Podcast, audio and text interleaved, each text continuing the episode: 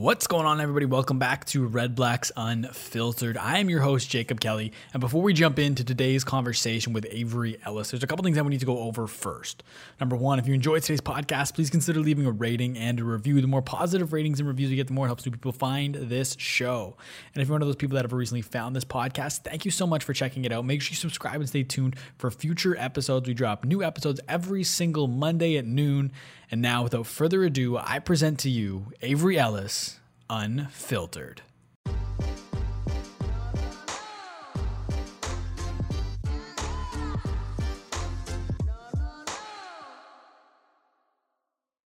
Avery Ellis, welcome to Redblacks Unfiltered. How are you doing today? I am doing great. Thanks for having me. My pleasure, man. I'm excited to have you here on the podcast. And where I want to start, I want to go all the way back. I want to go to Newark. You're from Newark, New Jersey originally, correct? Correct. Correct. And so, talk, so talk to me about like growing up. Like, what kind of kid were you? What was life like in Newark? Uh, life in Newark. Well, um, I grew up in the household with it was my grandmother, my mother, my aunt, my uncle, uh, my cousins, and my great grandmother. So it was a lot of us in in, in, in one home. And um, to keep me busy, my mom placed me in martial arts. So I think at the age of I want to say between seven or between seven and nine, I started uh, Muay Kwan, which is a Korean style of karate, and I I did that for most of my childhood. And I also uh, I played basketball, so I was a part of a, a bunch of rec leagues and and my middle school and elementary school um, basketball teams. But besides that, just the normal kid life. Uh, I guess where technology boom didn't really take place yet. I was, I was still going outside and and you know riding riding my bikes and getting some cool scars. mm-hmm. What position were you in basketball? Um, I was a point guard, but then as I started to get older, I I started to watch a lot of Michael Jordan, and I wanted to become a shooting guard, but uh, I didn't have the best jump shot in the world, so they kind of moved me to small forward. And uh, it was a time I told my dad I wanted to be a professional bas- a basketball player, and he looked at me. He said, "Son, I'm only six one, and I don't know how many small forwards or power forwards that are between six one and six two. So I think you might want to start playing football." Interesting. So when you started playing football, that was your was that your first year of high school then that you started playing football? Yeah, yeah, it was my first year of high school. Um, I wasn't going to do it. Uh, I thought basketball was everything to me at the time, and I really, really wanted to go to the NBA. Right, that was you know dream as a kid. But um, listening to my dad and my stepdad, I went out there. I knew nothing about the game. I mean, I I knew how to play, but as far as what position I wanted to play, I had no idea. So the best thing I did, I was like, I'm gonna be a receiver. They look pretty cool. They catch the ball, they score touchdowns. Like, might as well. Either that or or QB. And realizing I didn't have the arm for QB or I wasn't a really good receiver either. I didn't have the hands for that. Kind of made me a, a defensive end shortly after. I saw somewhere you played a little bit of tight end in high school though, didn't you? Yeah, I played a little. Uh, not not not much. They they brought me in for certain packages, but I did have one touchdown in my career. Fair. Can you tell me about that play? Like, how did it happen? Yeah. So, uh, we were playing. I believe it was Seton Hall Prep in New Jersey, and this game, I'm having a outstanding game on defense. I think before the half, I had close to maybe like 10 plus tackles and we go into the locker room. It's the second half, and they call. I think one of our tight ends got hurt. Right, the original tight end got hurt, so I come in, and it was this route concept that is like a, a option route, and we ran it in practice a couple times. So I I I love this play. I knew that I would always be open. So at the time, my quarterback was Nate, and he he kind of just looked at me before the play, and I was like, kind of nervous. I was like, oh man, my time is coming. I have to score. So so I, I get out there, we run the play. the field is muddy. It's it, I, I think they didn't cut the grass on purpose, and and I run the the option route. I catch the ball, and the only thing I see is the end zone. However, what I do remember is they they had this uh, all state, uh, I think 100 meter runner as their safety, and he was pretty fast. so I was like, all I have to do is outrun him. If it's if he could catch me on an angle, then it's over. Like I would never score a touchdown again. So he he kind of looked looked at me, and I, I threw a fake stiff arm just to slow him down because he definitely had the angle on me, and uh, ended up diving, and the ball barely crossed the paddle. But that's the way I scored my first touchdown. That's awesome. And speaking of speaking of track and field, you mentioned that you weren't a good like you didn't have the arm to be a quarterback, but if I'm not mistaken, you were a pretty high level javelin thrower in high school, weren't you? Yeah, yeah. I, I, I threw the, the uh, javelin. Um, I made it. I think I believe I made it to to states, and uh, I didn't have the best form. The way I was throwing the the uh, javelin, it was pure muscle. Like I would run down and just just chuck it. It, it, got me pretty pretty far. I was pretty surprised, but once I, I practiced a bit, I got some form down. Then I started to get better and better. But the javelin, it was something I just fell upon. Um, I think I was running the 200 in a dual race during spring track, and they needed people to throw the javelin just so our school could gain more points to win the race. And I was like, well, okay, I'll do it. No biggie. And I was like, well, this seems pr- pretty fun. If I could do this instead of running the, the four by four, I'm, I'm, I'm down to do that. Fair. And then so your school was was Montclair, and if I'm not I'm not mistaken, that's a pretty like prestigious football school, right? Yeah, it's the I want to say the most winning um, football uh, school in, in New Jersey, public school. I'm not mistaken. Really? Yeah, okay. and it's like most state championships in their group. And so, like, as when you were 14 and you were playing football for the first time when you first strap on the pads, like, how daunting was it for you to be trying out for Montclair as some as like such a prestigious football school as someone that's never really played organized football before? Honestly, I, I, I had little knowledge about their prestige. It was a new town to me. It was a new school, and I was and I was a basketball junkie, and that's all. That's all I knew. And going there, I'm, I'm seeing college scouts come, and I'm like, wow, why, why, why are they even here? Why are they watching these kids? And I was lucky enough. I had someone. Um, his name is Khalif Herbin. He lived across the street from me, and he was my quarterback. And he uh, was the New Jersey State Player of the Year. And he kind of gave me the, the intel, like, listen, bro, if you really want to be good and you work hard, I believe that you could you could play here, and you know you could end up going to college to, play football. I'm like, for real, man, I'm still a basketball player, man. I don't think I'm going to do it. And the more I start to hang out with him, the more I fell in love with uh, football. So that's where all, all my knowledge came from was pretty much through him. And did you guys experience success at Montclair? Like, were there any state championships for you guys while you were there or anything? Oh wow, no. Well, there there was not. We went to back to back state championships. Right, uh, our our first one we uh, lost.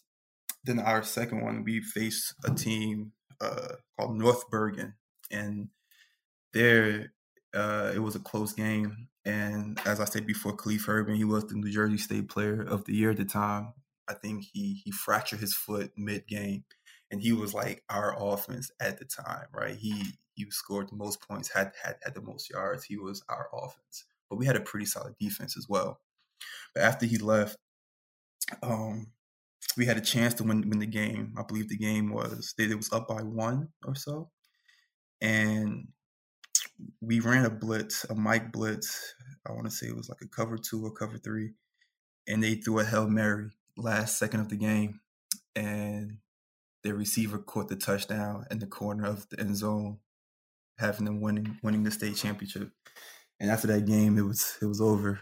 That was the last time. But the funny part about the story, I think that they voided that 2011 year state championship because they had illegal players, um, and so like recruiting players to play for that for, for that school. So it was kind of a a downing moment for us, knowing that we could have won in the way that we lost, but also they they they uh somewhat cheated. Man, that's tough. But like with being at such like a prestigious school and going to multiple state championship games, how how popular were your games? Was like Friday Night Lights? Like from up here in Canada, obviously it's completely different down in the states. Like, was you playing in front of thousands of people even in high school?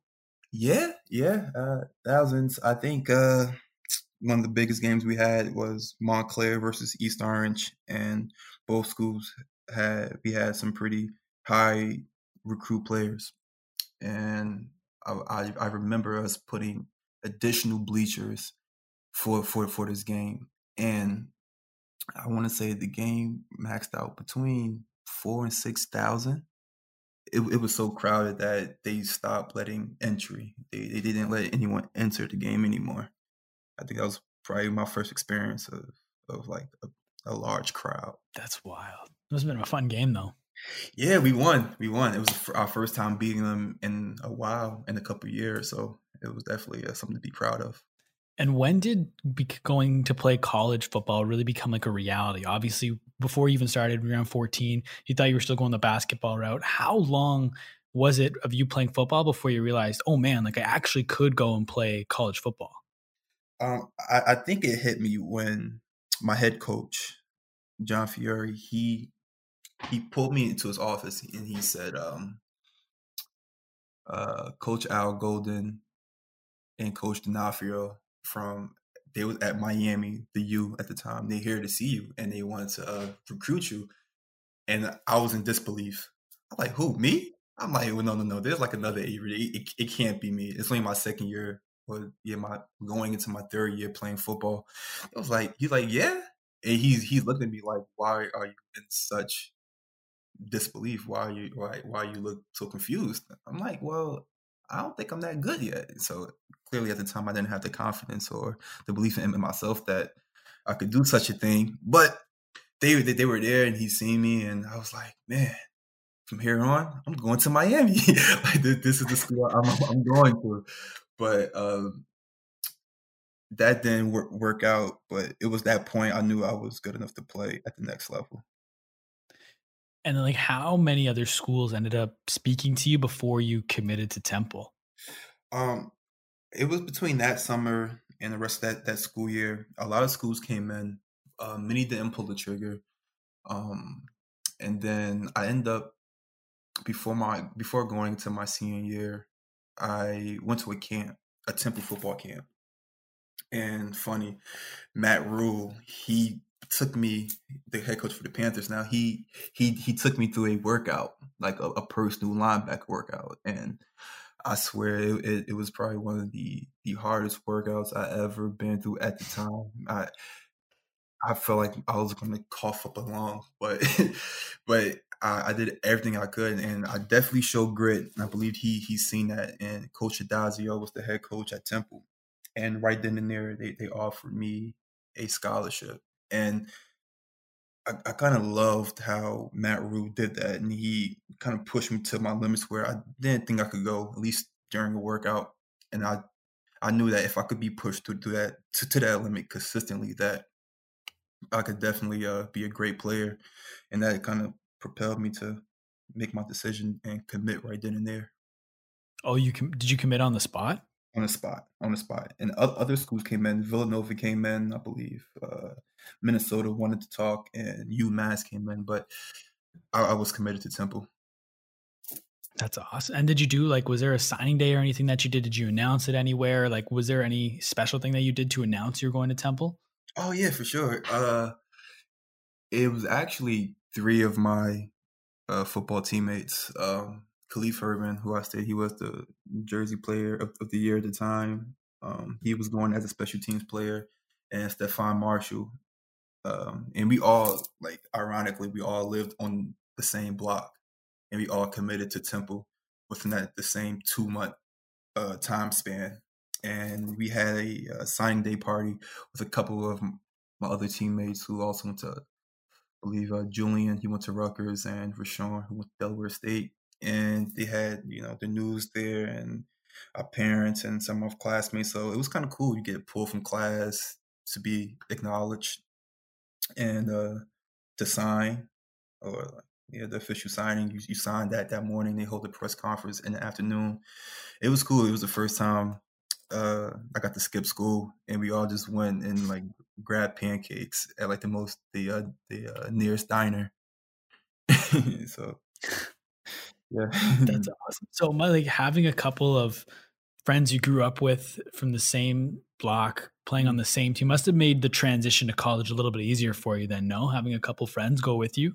Oh yeah absolutely. Uh obviously we became roommates um right after we resigned. We, we told the coach that we wanted to become roommates we wanted to stay together.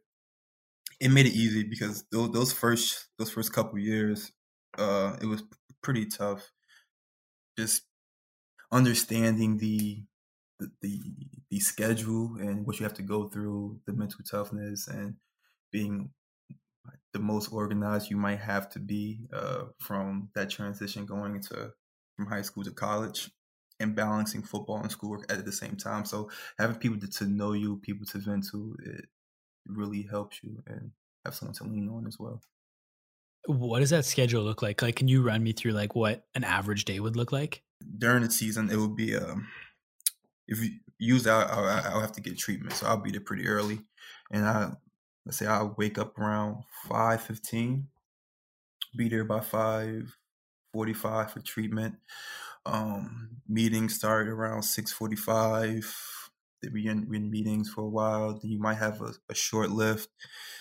Then you uh, we head to practice, and we would practice and probably head back into meetings like short meetings for like 20 30 minutes until maybe one o'clock or twelve thirty or so until guys have class, and basically you would have between block classes or three to four classes in a day, and you'd be done maybe around six. And at six, you go to what we call training tables, where the team go. We all go there together and we eat dinner. After that, we head to study hall until um, probably three to four hours. So let's say you get done eating around seven. You're in study hall maybe to around nine, and then a lot of guys, including myself, we would head back to the to the the uh, facility. It would always be open, and we would be there to maybe I want to say 10, 10, 15, just watching extra film, and then um, the process repeats the next day. That's a typical day in our season. Now for the off season, it would be uh similar, but you have a little bit more free time because there's not as many meetings. But you you probably wake up around a bit early. Actually, I want to say four fifty. I'll wake up just to get my mind right because those off season workouts were hard, very hard. It, it, it made you go home and sit down and consider that do I really want to play this game? Is this game really for me? But but it definitely builds character. And um the workout may start like around 5.30 and we finish around 10 and then you go and do like another lift and then you may be done around 11 11.30 so you now have like a block of two hours of free time which you, if you might want to grab some more food which we typically did or um, study hall or class and the schedule will repeat and you have class maybe till five or six and then training table and then dinner but during that time you, you weren't going back late night to watch film because it was the off season. So our, our days be done around nine o'clock. What is so? You said you start your work at a five thirty and finish around ten before you have another lift. What does that four and a half hour workout look like? Well, uh, it's called mat drills. So mat drills is uh they they take us into the indoor if it wasn't too bad outside, too much snow, and it would be about four to six stations. One station would be sled pushes. The next station would be the mat drill station, which is a change of direction, right? So you have to follow. It's like a call and response. If the coach points his finger to the left, you must slide to the left, either shuffle, crossover step, or roll, right? Whatever he commands, you have to do it. And the objective of the drill is to have everyone complete the mat drill, the the coach's direction in sync and you can't cross the line. So after after you, let's say if you if it's if it's to shuffle, you would jump out, you be in the, in athletic stance, and if he points left, you shuffle left. He points right, you shuffle right, back, backwards and forwards, right? And then he will break you. After you break, you have to run to a line as fast as you can. However, if your feet goes over the line, you have to run back and you start all over again. So you could imagine if you're in line with let's say a O lineman who isn't in the best shape at that time, and he is not in sync with everyone else, and you, you can find yourself there for a good thirty minutes on one drill. That's crazy. Yeah. Oh yeah, but uh, uh, but yeah. Besides that, it was like sled pushes. It was um other change of direction drills, but that was the the gist of it it's crazy to think that you're doing all of this while still like still in school and focused having focus on your schoolwork. And i want to ask too you majored in adult organized development. I was curious what that is and why you chose that as your major. Oh yeah well it definitely wasn't my first choice. I think my, my well my first choice was kinesiology. And i'm like yeah i want to be a trainer.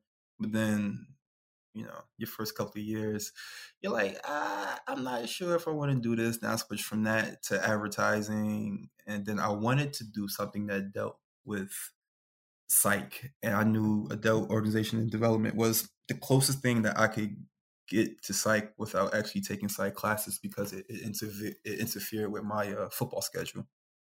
And it's uh it's, it's i have the ability to understand the basic principles of psych, but also can teach others that are adults because it's in the field of education. So I use I, I use this degree to it was to propel me in grad school because in grad school I now study sports business and I wanted to to have the idea if, if I'm going to deal with administration, ed- education, and adult organization development would be the best path for me to get there.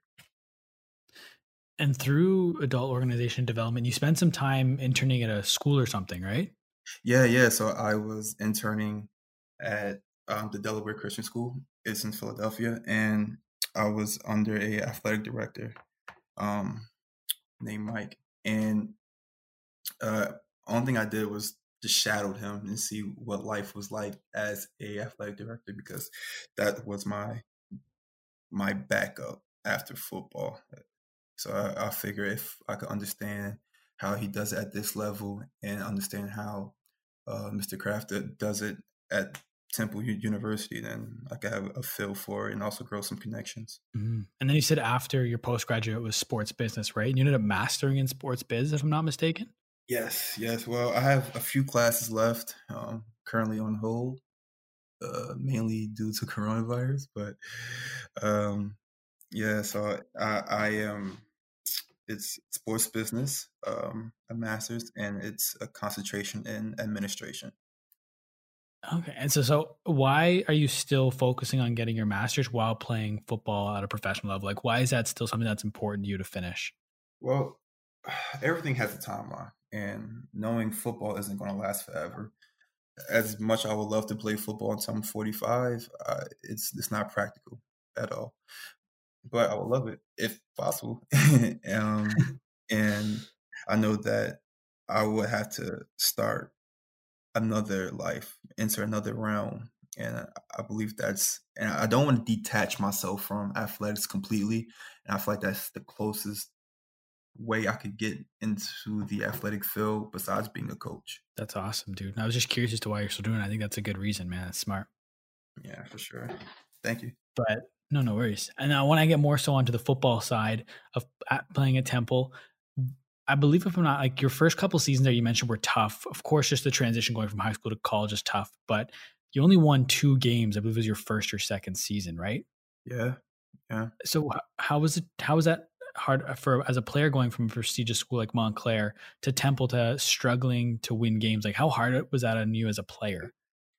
Uh, it was hard because it was nothing I ever I never experienced before at Montclair. The the norm was winning. We always won. Um, if we didn't win, it, it it wasn't even talked about. Like we only talked of winning, right? Because losing wasn't an option. And my first year at Temple, I was fortunate enough to not get redshirted, and I played immediately as a freshman. But during that year, we only won four games. And I'm playing, and I was happy to play as a freshman, but those games, like I, my my passion for the game started to change, and I started to realize how hard it is to win football games at the next level. Because in, in, in high school, you don't realize how hard it is. You guys, we, we may have good athletes, and so what happened? Our athletes will be better than the team that we're playing just because of school that I'm, I'm at. However, the next level, everyone is good, everyone's fast, everyone's strong, and this is a, a progression you see as you become a pro, and so on and so forth. So I was like, wow, this is this is proven to me like you have to put the time, effort, and make the necessary sacrifices in order to win games. So after my first year winning four games, I I started to work out a lot and try to put as much time and effort into film study and, and nutrition, getting my body right for my sophomore year. But unfortunately, my sophomore year, the year that they went two and ten, I suffered uh, a fracture in, in, my lower back, which which sort of uh, put a hold on my football career. It was at that point I wasn't sure if I was going to play football again. Um, I met with many specialists, and and they kind of told me that it's kind of my choice. Um, this is a feeling that will reoccur, and when it does, it's it's up to you if you could handle the pain management, but it's not going to completely enable me from playing football. And I think that year, maybe I was bro 19. I had to make one of the hardest choices. Either I could stop, and Coach Rhule he was going to honor my scholarship no matter what, but I could have stopped playing and entered coaching and went on from there, or I could have just kept playing. And I, I just decided to take the year just to recover, not get the surgery. Um, regarding the surgery, um, it was the night before I was supposed to go in, and I got a phone call from the doctor around eleven o'clock that night, and he called me with concern, saying, "I don't, I don't think you should go along with the surgery. Um, you're too young, and this is something that you normally see in people who are older." And at the time, I was like, "Well, I want to play football, if this is the best option for me, maybe I should do it." So then the next day, he called. Um, he called me into his office um, along with Coach Rhule. I had athletic trainer, my mom, my dad, and he told me that this is something I shouldn't do. I should wait. And I'm I'm I'm so thankful that he did that. I'm so thankful that he told me to wait because I'm not sure if I would have got the surgery if I would still be playing football to this day. Wow, that's wild. And then so talk to me about your comeback then for your junior year. Oh yeah, my comeback my junior year. Um, I entered camp with a different mindset. I think anytime you you you enter something with pure gratitude, uh, just being thankful to, to play the game and knowing that any any any snap or any play could be your last. You have a different outlook, right? You don't take too many things for granted. You understand that those hard days, those long runs, those sacrifices that you make are all worth it. And at that point, um, I came into camp with like a clear mind, not not worried about the other person, but solely worried about me and what I can accomplish. And by doing that, I entered my junior year with um, that camp. I, I came out a a starter, and I was somewhat surprised, but I knew that the work I put in was beneficial for that to happen. And the first game we had was against Vanderbilt, and that game I uh, I came off with two sacks and a forced fumble and a handful of tackles, and that's the way I started my junior year. So I think it was uh, it was great for me. it was mm-hmm. fun.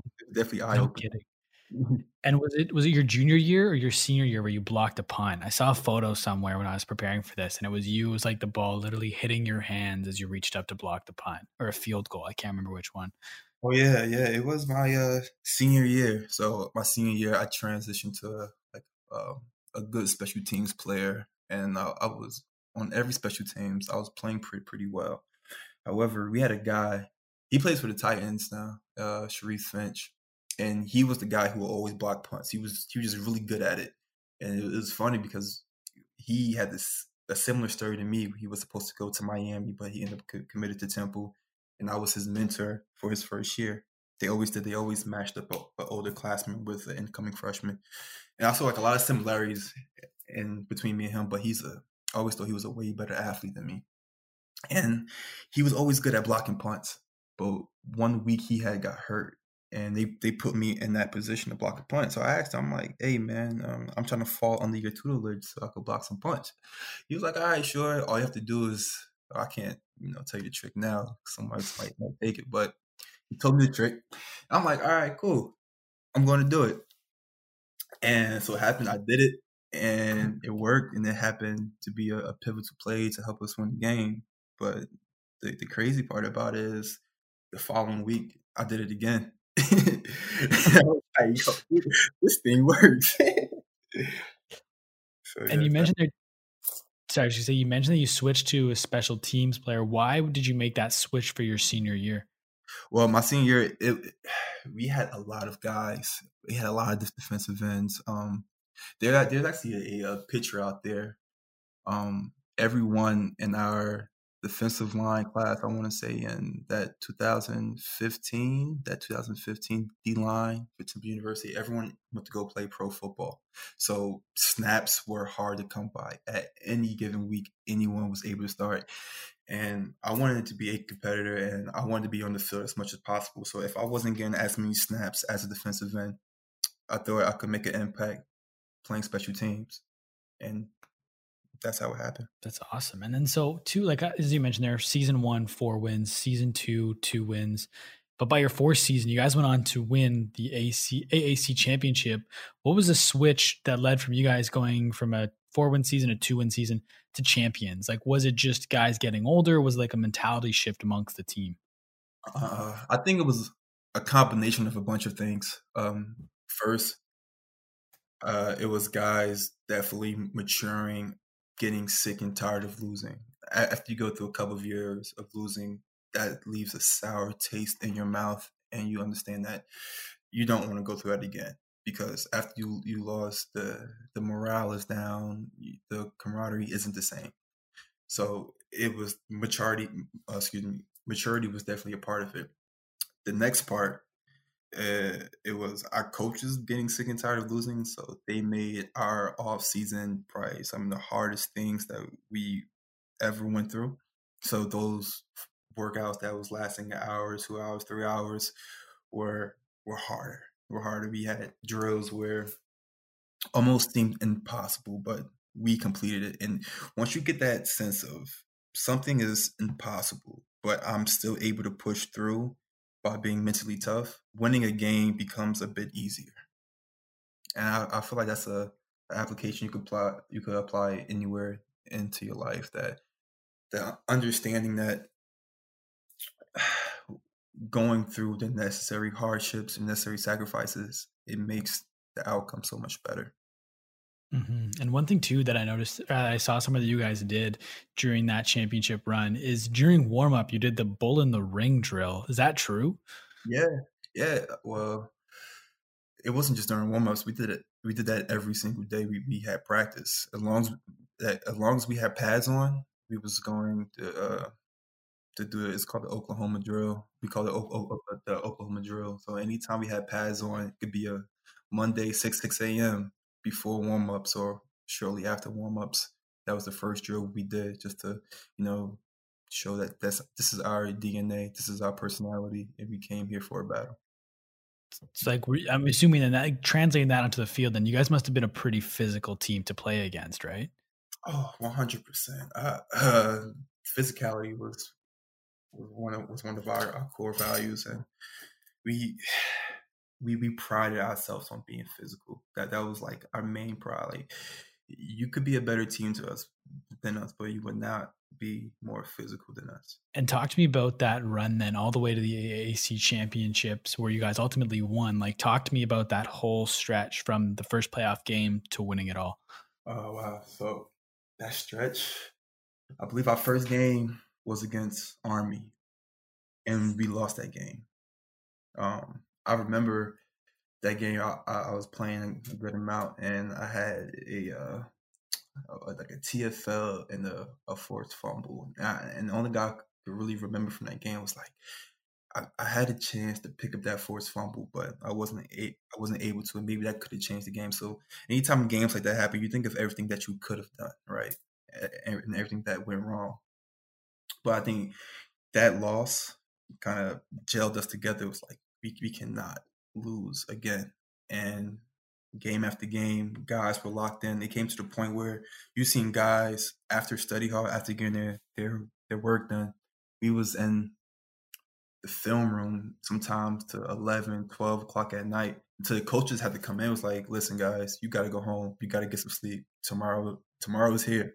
So um, guys were were fanatics just about winning, about knowing our opponent, about being the best team out there, and um, that, that that pretty much led us, gave us a work ethic and a mindset into winning that that championship game because we did lose the the year before we got there, we lost to Houston, but the next year we, we vowed that we we, we weren't going to lose again.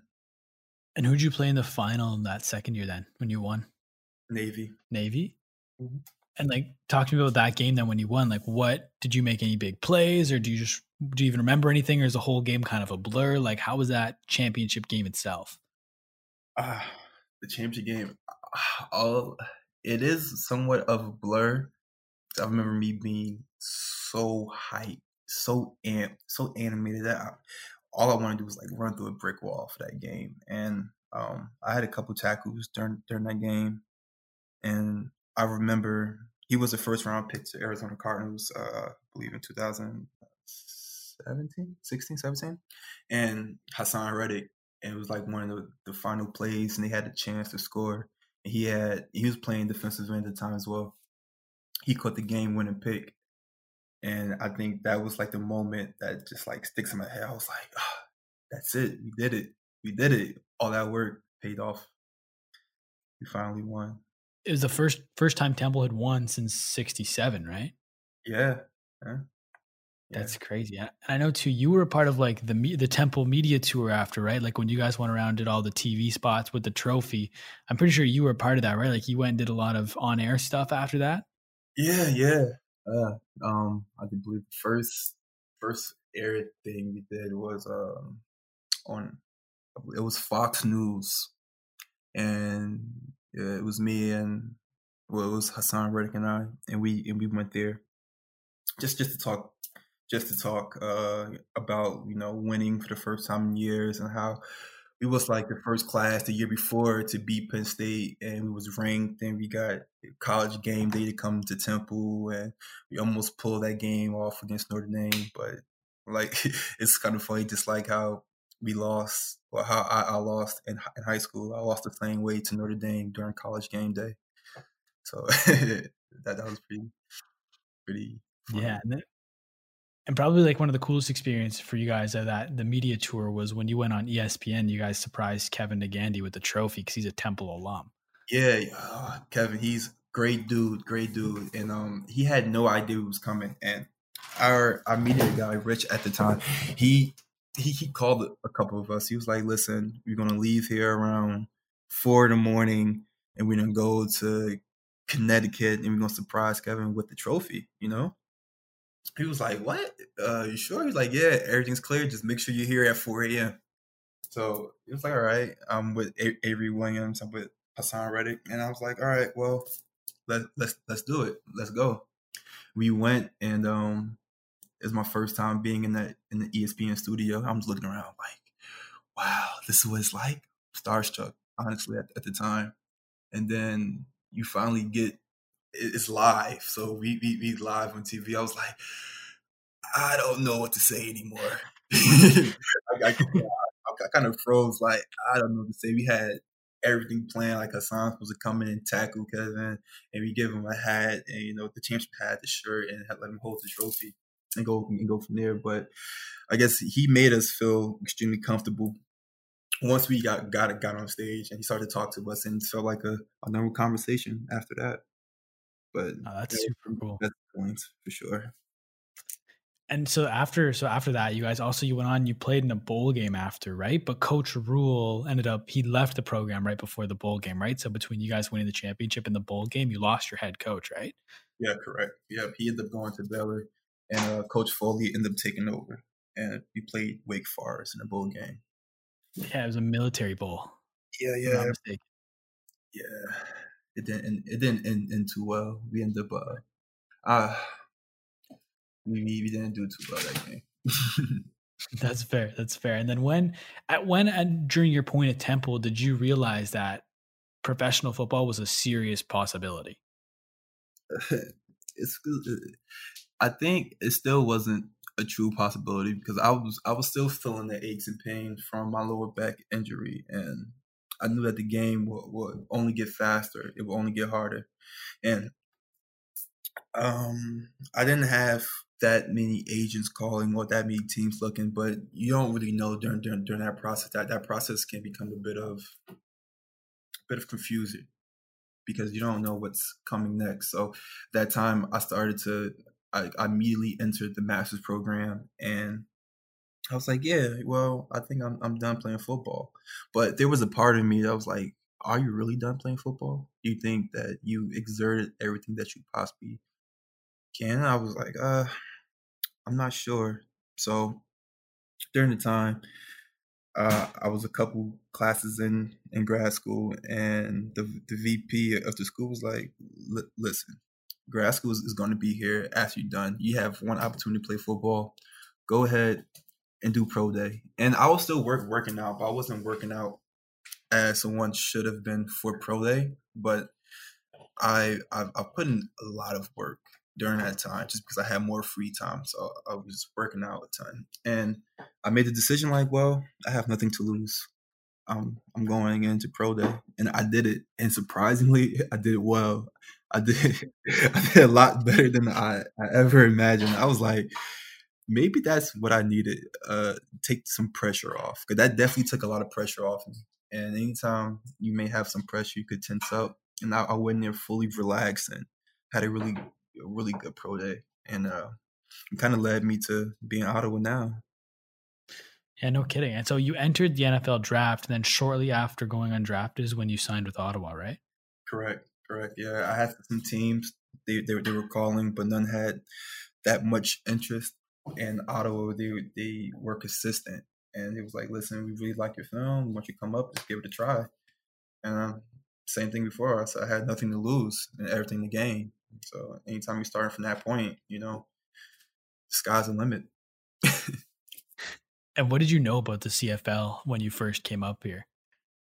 Uh, not too much. Uh, I knew of Warren Moon, right? I knew of Doug Flutie. Um, I didn't know too much about the CFL, but what I did know uh, I knew I had a Temple alumni up here, so I, I figured if anything goes wrong, I could always call Henry Burris. I was like, listen, if if I don't know what's going on, I could call on him, and I could, you know, he could help me out in some way. So I wasn't too too uh, nervous about that.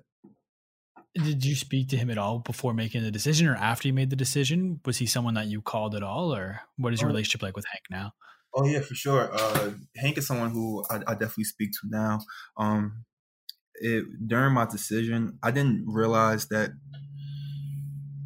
how how much I would lean on him for certain advice about things until until my, my first year up, up here, and he was just he was putting me on game, telling like, "Well, this is how you want to be. You want to be a great locker room guy. You know, you want to give your all on and off the field. And I was like, all right, well, this is how I should attack the locker room because when you approach the locker room, it's different. It's always in, in, interchanging. It's it could be almost like musical chairs um, some years because you, you never know who's in and who's out. But he said, as long as you stay true and, and you be a great locker room guy, guys will always respect you for that. And that's what I that's what I did. And and that was some of the best advice I had. Mm-hmm. And then, how was your first camp? Because obviously, you said the jump from high school to college, like guys are just so much bigger and faster and stronger. But it's even an, it's another jump after college to the pros, where guys are even bigger, faster, and stronger than that. Like, how was that adjustment for you coming into your first camp? Uh, the adjustment from college to pros, it wasn't as bad as I thought. Um, especially because uh once once I got here, I realized I had so much free time, and I knew that I had one shot. When you had one one shot, I, I kind of do everything I had. I, I didn't have to worry about class anymore. I didn't have to worry about some type of social life. I was literally up here on my own with nothing else to do but play football. And when you give all your energy and effort towards that, it, it kind of makes things run a bit smoother. And um, uh, I, I kind of I did pretty well my first camp. Um, then the first game came against Hamilton, and this was the test to show if I was really good enough to play up here or not. And that game, I had uh, a TFL and a sack and a, and a forced fumble and a couple other tackles. And after that game, I was like, yeah, I'm good. I'm good enough to play here, and I, I'm gonna keep playing. There's one specific play I wanted to ask you about your first season. You have a touchdown listed in your stat sheet from year one. What? How did? What, what position were you where you got a touchdown? I was defensive end. Yeah, I was playing defensive end, and I remember it was against Hamilton uh, at their stadium, and I think uh, me and the other and the other defensive end, we, we got into the backfield faster than usual. We, we was back there fast, and he hit him the QB fumble, and all I could see was the end zone. And I grabbed the ball, and homie was running my arms like, "Don't fumble, don't fumble, don't fumble." That's the one thing you cannot do right now is fumble. I grabbed the ball and I, I ran into the into the end zone, and it was as glorifying as I ever dreamed of scoring a touchdown, at least on the on the defensive side of of, of the ball. That's awesome. I got to ask with that, what was your celebration then when you got your first pro touchdown? What was the first thing that came to you? Um, I want to just like jump up and down and cheer, but I was like, Ave, hold your composure, hold your composure, do something cool, do something that's like, you know, you could put your stamp on. And I kind of put my hands together. I did like a bow because of my martial arts background. I still love martial arts to this day. I'm like, I want people to know me for this bow. And from that point on, after any big player, any sack, I could just continue to do that celebration. That's cool. I didn't put those pieces together. The bow was because of martial arts. I think that's a really cool connection. I never actually knew that. Yeah, yeah. That's what came from. yeah. That's awesome. And talk to me about year two. That was the year that you guys went all the way to the Grey Cup. How was year two for you, kind of adjusting into your sophomore season? Uh, year two was a bit of a roller coaster because I started off pretty hot. I felt good. Um, first, first game, I came out and I was like, wow, I'm, I'm playing some some good ball the first couple games. And um, unfortunately, that year, midway through the season or earlier in the season, I had a, slight tear in my uh, in my knee, and I, I banged my knee up, my, my, my knee up a bit, and I was sidelined for a couple of weeks. But then uh, I did everything I could, you know, and changed my diet, worked out extra, and uh, more more therapy until I was able to play again, and I was placed back into the lineup during during the playoffs, and I was playing well again and in, into the playoffs. So see year year two was a bit of a, of a, roller coaster where I started off hot and then you know the worst thing one one of the worst things that could happen as an athlete is you suffer an injury that could sideline you for a long period of time and that happened but I never lost sight of the ultimate goal and that was you know one to get back healthy and two trying to make it to the Grey Cup and that ultimately happened. Mm-hmm. Talk to me about the Grey Cup. Obviously, it didn't go the way that you wanted it to, but how was your experience in a championship game at the pro level?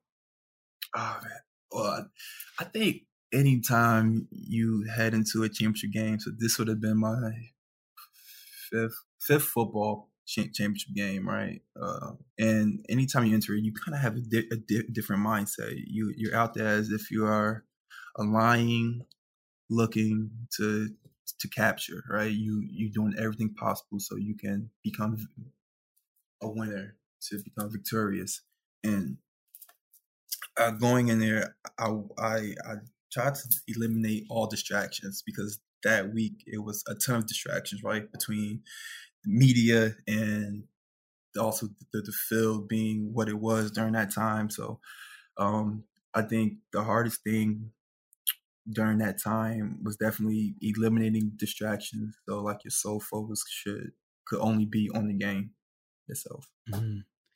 And then your third year, obviously, again, didn't go the way you wanted to from a team level, but you had a career year, doubled, you nearly doubled your career high in tackles last year. Like, talk to me from a personal perspective how your season went last year, where you were just had, like I said, a career year at the pro level. Oh yeah. Um, last year I took a completely different approach. If the thing about I started from the off season and uh, as as crazy as it sounds, I was watching like one of those motivational videos on YouTube, and it was like Kobe Bryant. I think it was Kobe Bryant Muse, uh, the show he, he had, and he talked about how he trained, and he talked about um, training multiple times per day. So waking up early, training at four, right? Taking a nap, going again, training again at eight, then again at 11, then again at, you know, six at night. So you have four training sessions in one day, right? Versus your opponent or whoever your competition is, they're only training maybe once or twice a day. And if you put that work in, you know, the outcome will be what it is. All right. In your favor, that is. And I was like, wow, I, I want to try my best to take this approach. So I made a couple phone calls and in the morning I was waking up at 5 a.m. and I was working out. Then I go back and I work out again at 10. Then I do like a, a, a small like stretch uh, session and a small workout around three.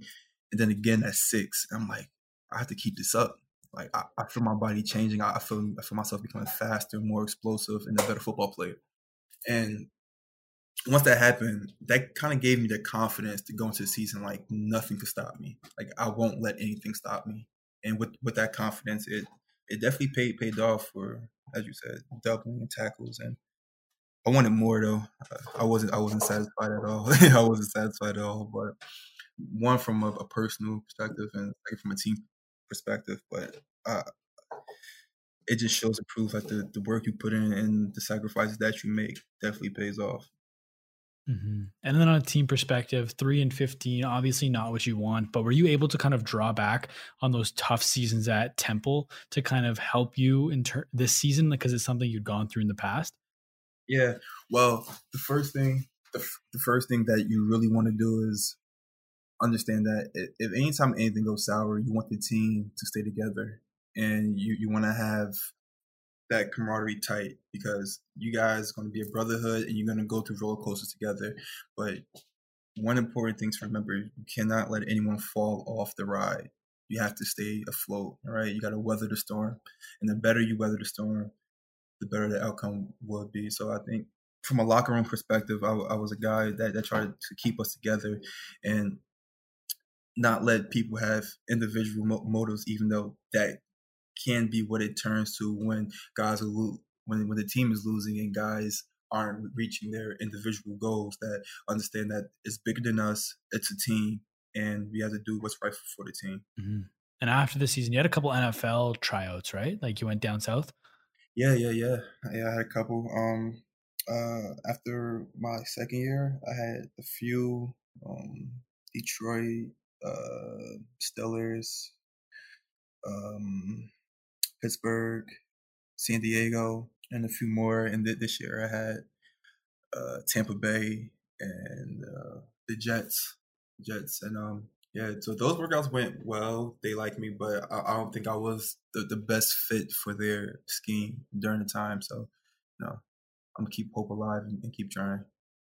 Mm-hmm. But you ended up re-signing Otto for the season. Was that an easy decision for you to make? Were you tempted at all to test free agency, or did you want to stay in Ottawa? Uh, I love Ottawa. Um, I, I, love it here, and it was a, a, place where I think I could definitely call a second home.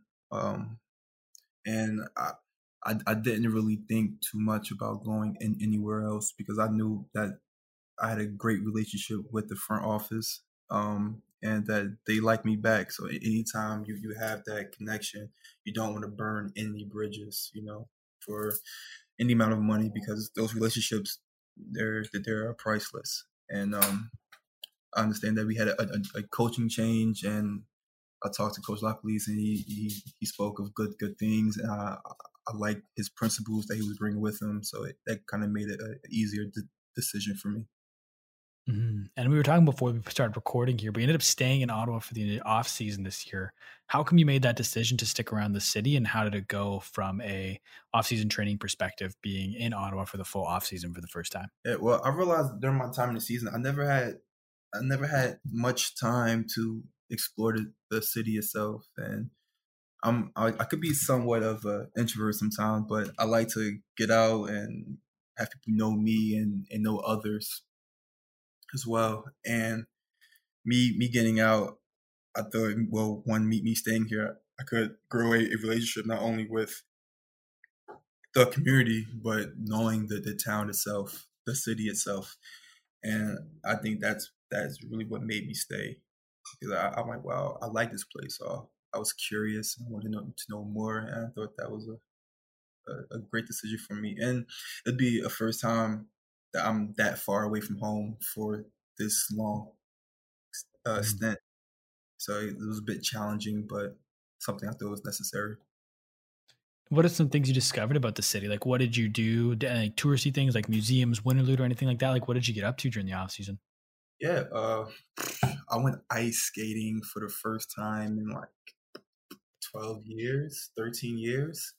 Like I went went once when I was a kid, and I don't really remember. So I'm thinking ice skating is like riding a bike. You know, you tie your skates up and you get back out there. Little did I know, you tie your skates up, and if you ice skate for about 15 years, you're probably gonna fall 20 times, and that's what happened. I fell about 20 times. yeah, um, that, uh, yeah, I visit multiple mu- museums. That's something I would definitely do on the weekends. Um, uh, besides that, train and that that was it. I, I definitely went to a Senators game as well. that was uh, my first non-Devils hockey game. Well, non-Devils game that wasn't in Jersey because the Senators definitely played the New Jersey Devils and Devils did win. But you know, better luck next. Does, has your family had the chance to come up and watch you play in Ottawa yet? Yeah, yeah. So um, my dad, he he tries to make most of my games if it's anywhere on the East Coast. Um, so he he flies up often, and my mom she she makes about one one game, one one or two games a year. That's awesome. I wanted to ask you about one specific person, and that person is Avery Williams. He's someone you played college with, and now you guys are playing pro together. How cool is that for you to have a fellow Temple Owl up here in the pros with you? It's crazy because going back to my freshman year, Avery he was one of my roommates as well. And I was like, oh man, well, this, I'm like, yo, Abe, he's a cool dude. He seemed like a, a, crazy linebacker, but you know, I think he's one of the coolest people I know, and he's definitely a, a, brother to me. So for him to come up, I think when he got the call and him him making the decision, knowing that I was up here and knowing that he was coming, it was definitely gratifying to both of us and a easier easier decision for him. And uh, mm-hmm we came up here, I was like, yo, it's gonna be like old times, man. We gotta, you know, take take take this bull by the horn and and be like leaders here and really, you know, cause some destruction upon other teams. He agreed. And that's how it goes. That's awesome. And I was gonna ask too. So, like, what is it about Temple because of all the guys on the team, I want to say the guys that rep their alma mater the most might be you and Avery. Like I think you guys rep Temple more than anyone else reps their school. What is it about Temple that makes you guys just still so such big supporters of it? Mm. Temple it built our character, right? Like all those hard days, those long nights. Um, it, it kind of showed us who we are as men, and that's something that we can't take for granted. So we, we know that the only way we could truly pay back is by giving them as much rep as possible, right? As much recognition as possible. And it's tough, like to to be a, a, a, a Temple Owl, you have you have to be tough. You got to be one of the toughest people on the field, and that's something that we definitely embrace. Mm-hmm. And I know you mentioned like martial arts was one of your interests as a kid growing up. What are some things you do away from the football field? Mm. Well, I don't I don't practice martial arts as much anymore. I still do time to time. Um, more more so my flows or is like uh they call it katas, and a kata is like a series of, of, of movements and in, a pattern of striking, kicking, blocking. And I'll do it from time to time just to one stay loose and have some type of body of awareness because those same tactics you could take that and you could use on the football field. So I'll definitely do it do some uh someone like shadow boxing, all right, but like a a formal situation you shadow boxing, and uh, I I still do that to to, to uh, excuse me to this day to um sharpen up my skills. Is there anything else that you do? Like, what are some of your interests that don't involve football? Interest uh, lately, uh, maybe because of the quarantine, I've been reading a ton, a lot of reading. Um, uh, besides that, uh, drawing. Uh, I do some drawing and some painting. I'm not that good, but I'm, I'm getting better day by day. so anyone asking to see any artwork, uh, maybe when I get better, I can show you some before and after pictures. But um, yeah, between reading and drawing and painting, um, I have my series of playing some Call of Duty and some 2K basketball, but those are pretty much my interests right now. Mm-hmm. And I want to ask too, how often do you reflect on being that 19 year old kid sitting in the doctor's office, thinking if you're not even sure if you'll ever play football again, to now today being a professional football player? Like, do you ever look back on that progression from where you were then to where you are now? Yeah, all, all the time, especially when I'm faced with anything that's tough during the time.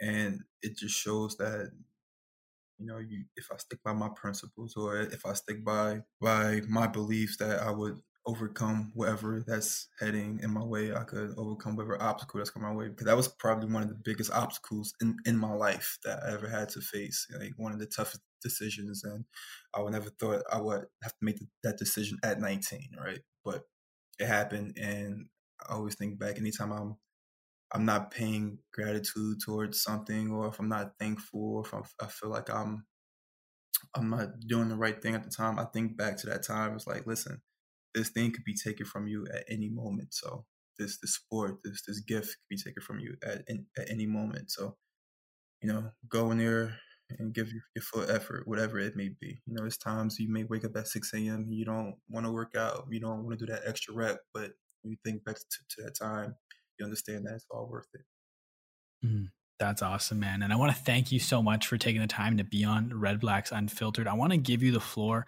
Let everyone know where they can find you on social media. Hey guys, Avery Ellis. You can find me on either Twitter or Instagram at Avery Ellis 52. 52 was my college number. So yeah, Avery Ellis 52. Um, don't be afraid to like or shoot DM. I'm friendly. I will answer back. Awesome, dude. I want to thank you once again for being on this podcast. I want to thank everybody for listening. Whether you've listened the entire way through or you only listen to bits and pieces, I really appreciate you taking time to check this out. Everyone, do me a big favor go and follow Avery on Instagram and Twitter. I'll make sure everything's linked in the show notes down below. And make sure you follow the Redblacks on Instagram at, at CFL Redblacks and Twitter at, at. Thank you once again for listening, everybody. We'll talk soon.